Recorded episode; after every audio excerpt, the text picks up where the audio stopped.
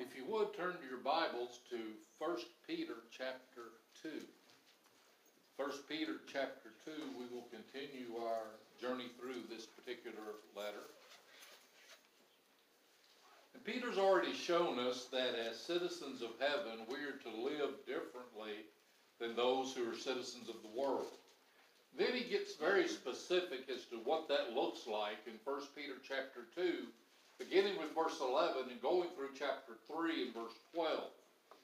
We talked a few weeks ago, verses 11 and 12 of chapter 2 serves as an introduction to the rest of this section by reminding us that as Christ followers, with the Holy Spirit's help, we need to learn to develop self control over our fleshly desires, as well as that's what happens on the inside, as well as our dealings with a lost world on the outside. We're to deal honorably and with self control and with respect to those that are on the outside that, that aren't Christian people. Then, in the rest of this section, Peter gets even more specific by focusing on four different situations in which the Christ follower might find himself or herself chapter 2, verses 13 through 17, Peter discusses the Christian and the government. In chapter 2, verses 18 through 25, that's our text for today. We probably won't get through all of it, but we're going to jump into it and we'll finish it next week. That's the Christ follower in the workplace. Then chapter 3, verses 1 through 7, the Christ follower in the home.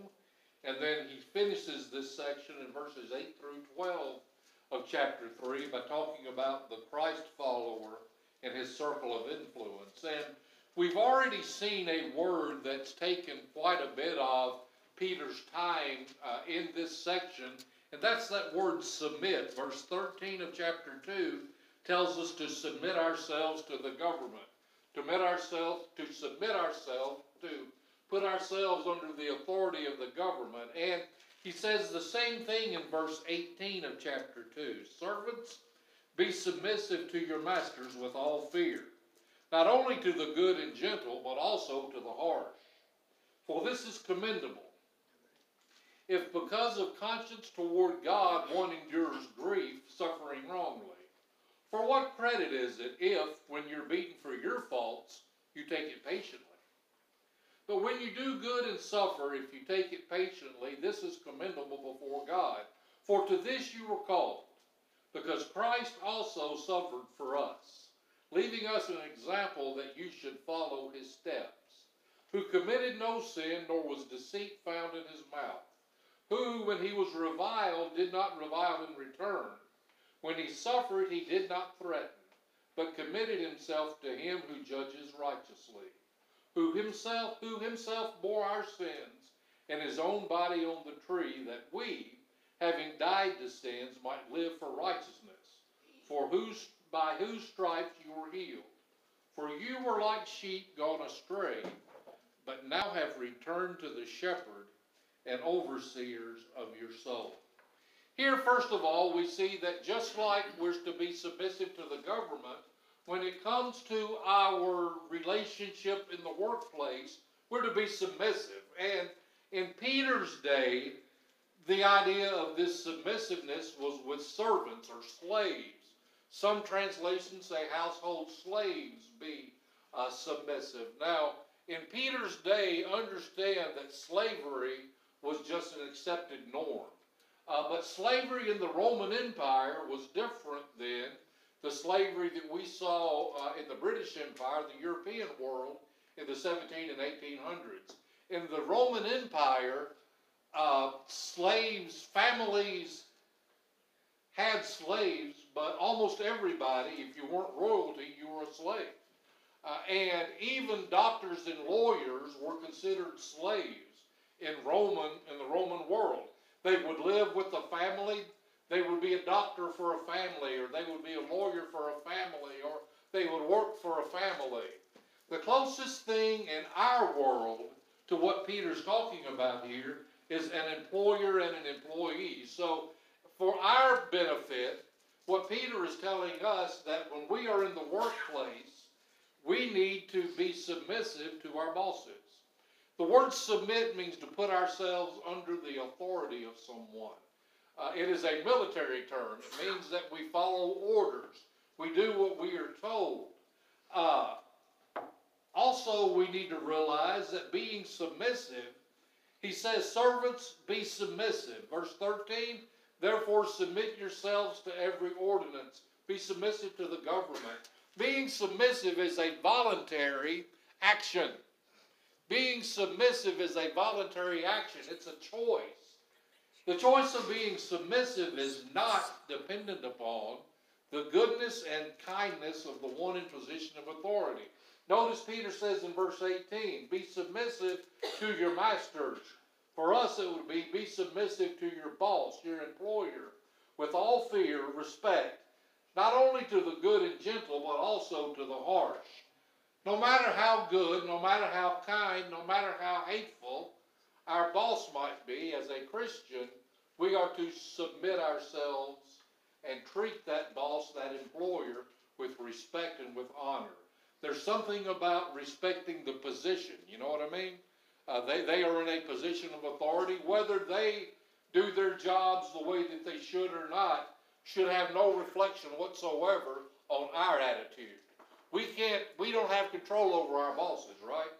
We don't have control over our government, uh, other than to, if we don't like the way they're governing, to elect new ones. And I encourage us to, to go to the polls and do that, get involved. But their actions don't reflect what our action ought to be. We don't have the right to say, well, because my boss is mean and hateful, I'm going to do what I can, whatever I can to sabotage him and, and get him out of here. Uh, because my boss doesn't know what he's doing, some of us have probably worked for incompetent bosses if you've worked for any, any length of time. Uh, even in that situation, our job as a Christian is to respect and show honor and to do our job. There's a reason for that here in a minute. The choice of being submissive is not dependent upon the particular situation.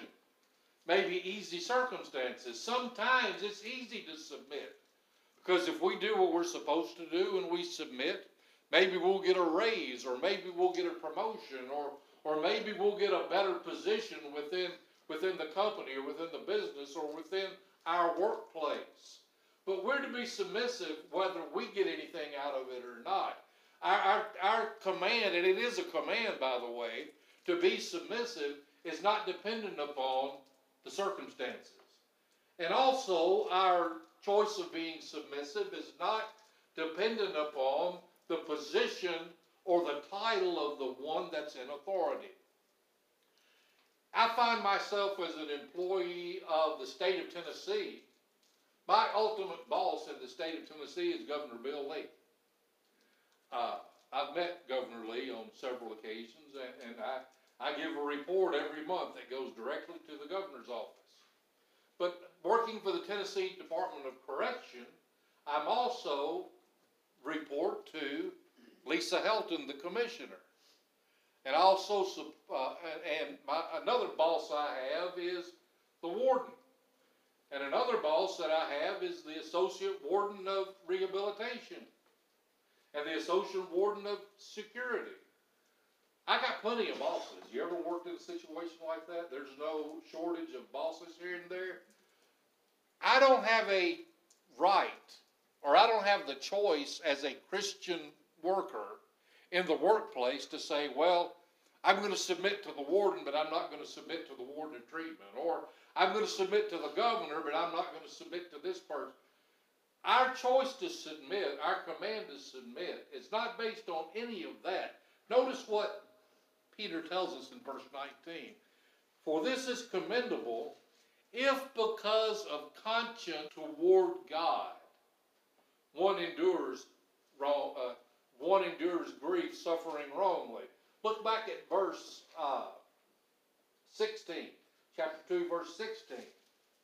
We are free, yet we're not supposed to use our freedom, our liberty, as a cloak for vice, but as bond servants of God. Now, here's what we're not supposed to do. Our boss tells us we're supposed to do a certain thing. We're not supposed to say, well, you know what? I'm a child of God, and my citizenship, my relationship with God trumps my relationship with you, so therefore I'm not going to cut out the light.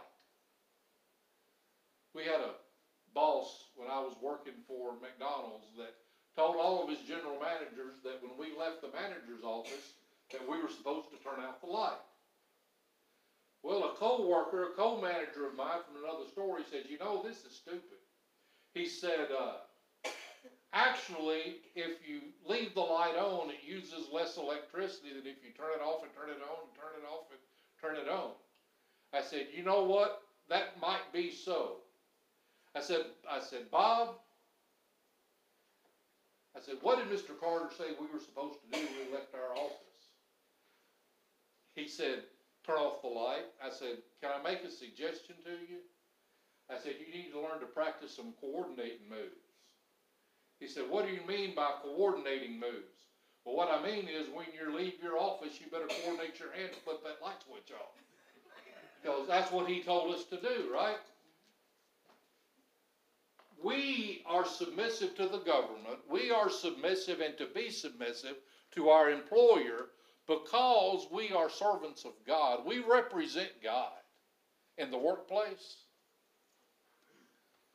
I do not want someone looking at me in the workplace and saying, I can't, I can't believe Christians going to act that way. If we're rebellious and don't do what we're supposed to do and don't work hard, we give an example. What our role as a Christian, our witness is dependent upon our action. It's one thing for me to say I'm a Christian; it's another thing to act like it, right? So we're to be submissive not only to the good and gentle bosses, but also to the harsh, the mean ones. For this is commendable or finds favor if because of your conscience toward God. Now, I want to ask you a question. This phrase, conscience toward God, how many of us are conscious, and how conscious are you when it comes to awareness of God's presence with you as you walk through your day. Do we understand that as Christians, the Holy Spirit lives in us? When I was growing up, my mother, if I would do something bad, you know what she'd say? She put her hands on her hips like this, and she'd say, Andrew Clayton. I knew I was in trouble if I got the Andrew Clayton, you know, got the whole name. The only time, the only time you see the whole name being used is when your mother used it when you were in child and you become a serial killer.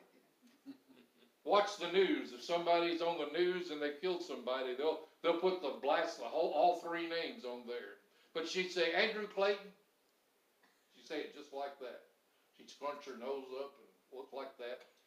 And she'd say, Andrew Clayton, what if Jesus came back and caught you doing that? You know, that's a good question. But as I got older and read Scripture and got to understanding the way the Holy Spirit and Jesus and all this works, did you know that everything we do, God sees? As we go through our life, when I'm riding in my car and that lady cuts me off, Jesus hears what I say. You want to know even one better than that? Jesus hears what I think. when I'm driving to work in the morning and I'm in the right hand lane and there's a semi truck going 66 miles an hour. And in the left hand lane, there's another semi truck going 68 miles per hour. He's not going fast enough to get around the one going 66. So we're stuck and nobody's going the speed limit. Jesus knows what I think. And you know what else? When I lay on my horn, which I have been known to do at times, more than I would want to admit, that truck driver hears what I think too. I forget sometimes that I'm representing the Lord. And I forget sometimes He is right there with me. I got news for y'all, he's right there with y'all too. Amen? We need to be conscious of God being with us. If if we could learn to be conscious of God being with us, do you think we'd talk differently? Do you think we'd act differently? If, picture yourself holding God's hand as you go about your day. Would we talk differently, act differently? Would we treat people differently? Would we smile at people? Would we encourage people? God is with us. Be conscious of God. Be submissive to your boss. Be submissive to the government. Be submissive in general, because we're going to find this term in all four groups that Peter talks about. He uses that word submissive. Humility is a hallmark of Christian character. In case you didn't get that, I'm going to repeat it. Humility is a hallmark of Christian character. We need to be conscious of God's presence.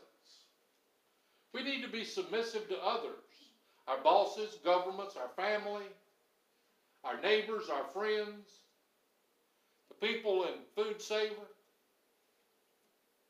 We need to look out for their needs above our needs because we're servants of God, y'all. That's who we represent. Sometimes, and yesterday, uh, I had a, a shirt on for a while that said, forgiven. And it had a Bible verse on the back of it. And I like to wear shirts like that because it makes me think I better watch what I say. And I better watch how I act because somebody can see this and it helps me remember I'm a representative of God. Helps me be conscious that God's with me. And notice what he says about this in verse 20. And by the way, our, our choice to be submissive, I gave you a lot of reasons why it, what it's not based on. It's not based on the character of our boss. It's not based on the circumstances. It's not based on the title. The choice to be submissive is based upon our relationship with God. We're, we're His servants. We belong to Him. And notice that it says that we gain God's favor. That word commendable in verse 20, and it's also in verse uh, 19. It's commendable, it gains God's favor. We don't gain God's favor by being punished for our wrongdoing. Notice verse 20. For what credit is it when you are beaten for your faults, you take it patiently? In other words, I want to use an illustration. There was a time in my life where I had a lead foot. I like to drive and I drive faster than what I should drive. And I had a lot of speeding tickets. What if I were to whine and say, you know, I'm going broke because I'm paying all these speeding tickets. I don't have any money because all my money's going to traffic school and to traffic court and to the county because I'm, I'm having to pay for. Y'all, we don't get credit with God for that. Dave Ramsey says that, that that's paying stupid tax. Uh, I, I've paid a lot of stupid tax in my life. We don't get credit for that.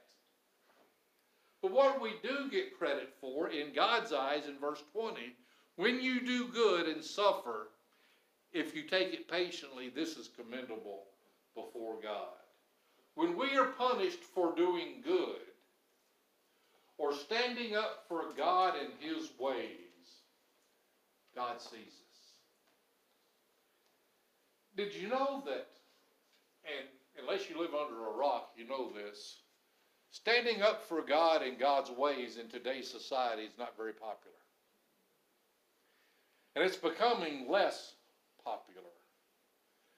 I was reading my Twitter feed this morning, and a Christian put, or a company put on there about a game to help you learn to witness to other people. It's a card game that you draw a card, and like one card would say, What would you say to a person that say they don't believe in God? Or Another one said, What would you say to a person that uh, doesn't know how to be saved, doesn't know how to, to, to make themselves right with God. And then several people underneath that in comments. And several of these people I know profess to be Christians. They said, well, if somebody doesn't believe in God, that's their business. We just need to let them, it, it doesn't have anything to do with us. We ought to let them believe whatever they want to believe. Y'all, if a person doesn't believe in God and doesn't know what to do to be saved, they're going to be lost and going to hell forever. And we have an obligation to talk to folks about that, whether it's popular or not. As God's servants, we have the obligation to stand up for what's right. You know why our country's gotten in the shape that it's gotten in and why our world's gotten in the shape it's gotten in? It's because Christians didn't stand up for what was right, not just today, but way back yonder. When somebody said they thought it's a good idea to take prayer out of school, we should have stood up and said something. When people started saying marriage, they started defining marriage in a way opposite of what God defines it. One male, one female. Christians should have stood up and said, wait a minute. God says this is what marriage is. God created them male and female. That's what gender is. We can stop us. It's pretty easy to stop a snowball while it's little. But where we've gotten as a country, that snowball not only is rolling, it's rolling and it's on the edge of the cliff, getting ready to bring an avalanche on our country. And we need to, but now we need to try to stop it. But you know what? As Christians, it starts with us. And that's a whole nother sermon, and I don't want to preach that sermon today. But we need to understand that if we stand up for God and His Word, when somebody has something to say about it, we're respectful, we're kind, we tell the truth. God sees how that person treats us. God sees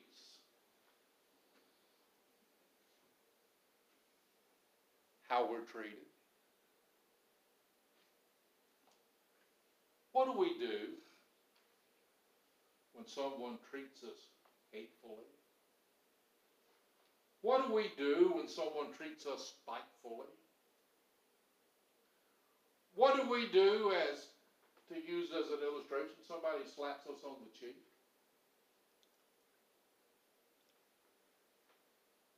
I'll have to come back next week to find out. That's where we're going to pick up next week. We have an example. How many of y'all have ever heard the phrase of the question, what would Jesus do? Now, used to back in the 80s, people had the bracelets, what would Jesus do? And there were little charms, little, what would Jesus do? Well, we're going to ask that question next week, what would Jesus do? And you might be surprised. Come back next week. But can I encourage you this week? to, as we leave, leave this building and go out into the world, wherever you're going, whether it's to work, whether it's to school, whether it's to food savers, senior citizens, wherever it is you're going, remember God's with you. Think about yourself holding God's hand while you go about your day. And see if it makes a difference in your life. Just just do an experiment. Because y'all, for me, when I've been able to do that, it makes a difference. I, I walk closer to the Lord if I think about the fact He's with me. And it makes it easier for me to deal with the stuff that comes up. Because we're going to have stuff comes up, come up. Slow drivers, crazy bosses. God will help us, y'all. Let's pray. Father in heaven, thank you for loving us. Thank you for saving us. And I just pray that you would help us learn to be submissive in our relationships.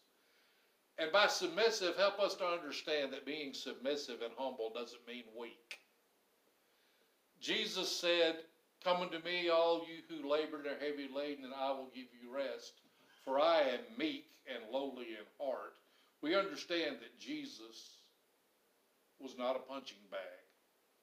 We understand that Jesus was not weak, but we understand that Jesus humbled himself and submitted himself because he understood he was representing his Father. And help us understand that when we are humble and we humble ourselves before others and put others ahead of ourselves, that we're not being weak, that we are following the example of our Savior. In Jesus' name, amen. Mike, Dexter, if y'all come up again. It's the first of the month. On the first of the month, we take communion. We already passed out the. Never mind. Y'all go sit down again.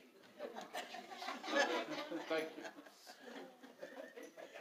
You're all right. See, I need help sometimes. And I need it with alarming regularity. It's the first of the month. On the first Sunday of the month, we, here at Old New Hope, we take communion. Uh, may call it communion, you may call it Lord's Supper. Uh, we invite anyone that is a Christian, that is a Christ follower to uh, participate with us. Uh, this communion is taken for a couple of reasons. Number one, it is taken to help us remember the sacrifice that Jesus made for us. We're going to have a lot to say about that next week. Uh, a, a big chunk of next week's lesson will be about the sacrifice that Jesus made for my sin and for your sin. But a second reason we take communion is to celebrate the fact that we are all part of Christ's body. That we, that it is a blessing. You guys are a blessing to me. Uh, y'all y'all just don't know. Uh, the, y'all send me a card or put on Facebook. We're thinking about you, praying for you, whatever. Send me a text. I, I appreciate that. It, it's helpful. It helps me. And I'm just so fortunate to be part of a church like this. Y'all are y'all are terrific. Uh, and this communion is something that we do together to celebrate that relationship, not only that we have with Jesus, but that we have with each other as the body of Christ. Let's take our bread and let's pray.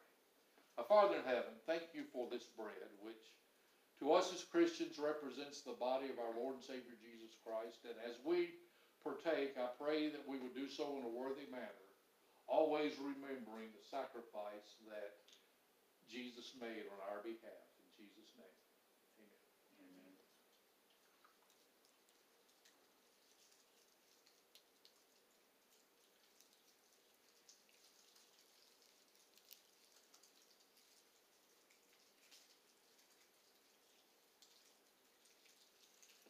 As we think about the fruit of the vine, when I was a little kid, I, we, uh, my mom has been cleaning our church building for probably fifty years now. And part of her responsibilities in the Church of Christ faith that I grew up in, we took communion every Sunday. And uh, part of her job was to uh, clean up after the communion. And uh, as we had the little individual cups that we that we pour, that's what we used before COVID. And uh, I always thought it was pretty cool to get to drink the grape juice because once it got poured out, you couldn't. But y'all, this is more than crackers and grape juice. This represents the body and the blood of Jesus Christ. And we really need to realize it's a serious matter when we take communion. It's not just something we do because we're supposed to do it every so often.